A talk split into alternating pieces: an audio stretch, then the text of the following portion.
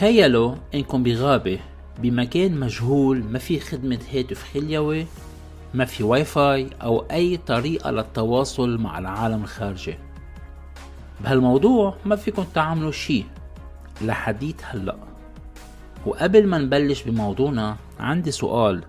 ليش شركة سبيس إكس عم بتقوم بإنشاء شبكة إنترنت عالمية؟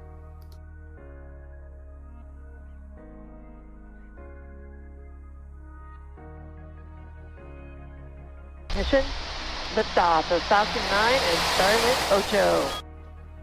شركة سبيس إكس لها تطلق أقمار Starlink بمدار الأرض من سنة 2019 وهو مشروع إيلون ماسك الطموح ليوفر إنترنت عالية السرعة وين ما كان حتى لأبعد المواقع على الأرض الهدف هو توصيل الكوكب عن طريق توصيل الشبكة لأماكن الإنترنت فيها كتير غالية أو غير متوفرة.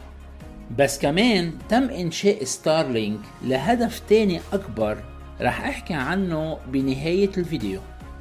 كيف بالضبط بتشتغل ستارلينك شركة سبيس إكس تستعمل صاروخ فالكن 9 تطلق حوالي 60 قمر اصطناعي من ستارلينك بوقت واحد. وهالأقمار الاصطناعية بتكون مكدسة فوق بعضها. بيتم وضع الأقمار الاصطناعية بالفضاء على ارتفاع منخفض نسبيا لأنه كل ما اقتربت من الأرض كل ما انخفضت فترة انتقال المعلومات.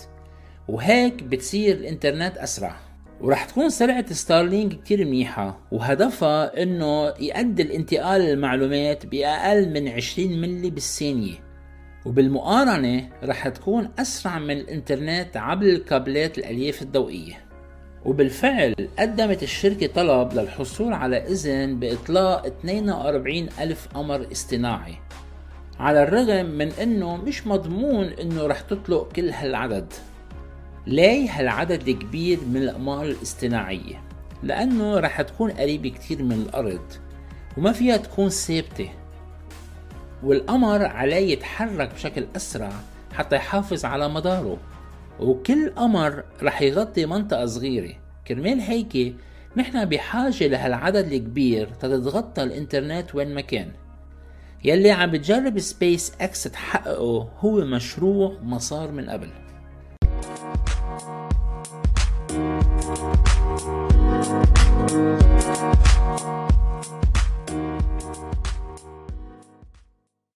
بس الموضوع ما رح يكون بهالسهولة بالنسبة للعايشين بالبلدان يلي بتخضع للرقابة على الإنترنت. من أشهر الأمثلة على هالشي هو ال firewall تبع الصين يلي بيمنع الوصول لكل من تويتر، فيسبوك، يوتيوب، إنستغرام وجوجل وغيرهم. ومن هون رح يكون من الصعب على الحكومات إنه يتحكموا بالوصول لإنترنت ستارلينك. لأنه ما بتعتمد على البنية التحتية للاتصالات المحلية. بس الحكومات يلي بتراقب الإنترنت من المحتمل إنه تمنع جهاز الاستقبال من دخول البلد.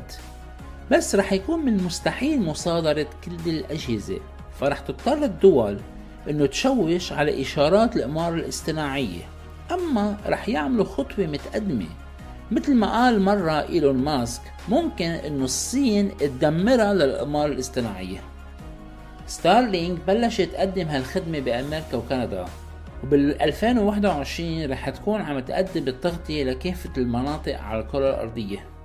بعد ما حددت شركة سبيس إكس قد رح يكلف الاشتراك بخدمة ستارلينك بس من المؤكد إنه إيرادات الشركة من ورا ستارلينك رح تعمل ربح حوالي 40 مليار دولار بالسنة.